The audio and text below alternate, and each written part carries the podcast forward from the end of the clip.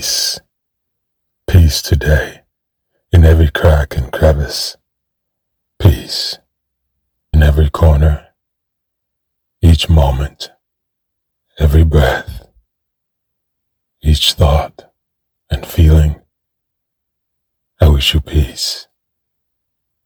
This reading is from my book, Freedom, Medicine Words for Your Brave Revolution. This is from the section titled Care for Your Sacred Stories.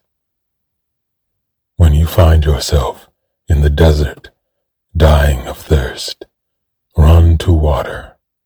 Do not run away from it. You would think we would go to what is good for us, but when we are used to life and people being hurtful, we can develop an ironic attachment, a trust in hurtfulness. This trust can cause us to run from kindness, goodness, love, and sincerity. If this is you, it is never too late to repair your compass. Do not run toward what you know, even if it includes language and stories that desecrate and dehumanize you. Run toward what cures you, sacred words and stories.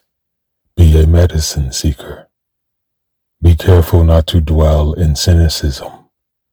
It is a trash dump that rots your soul. Dwell in love. It is a far better garden.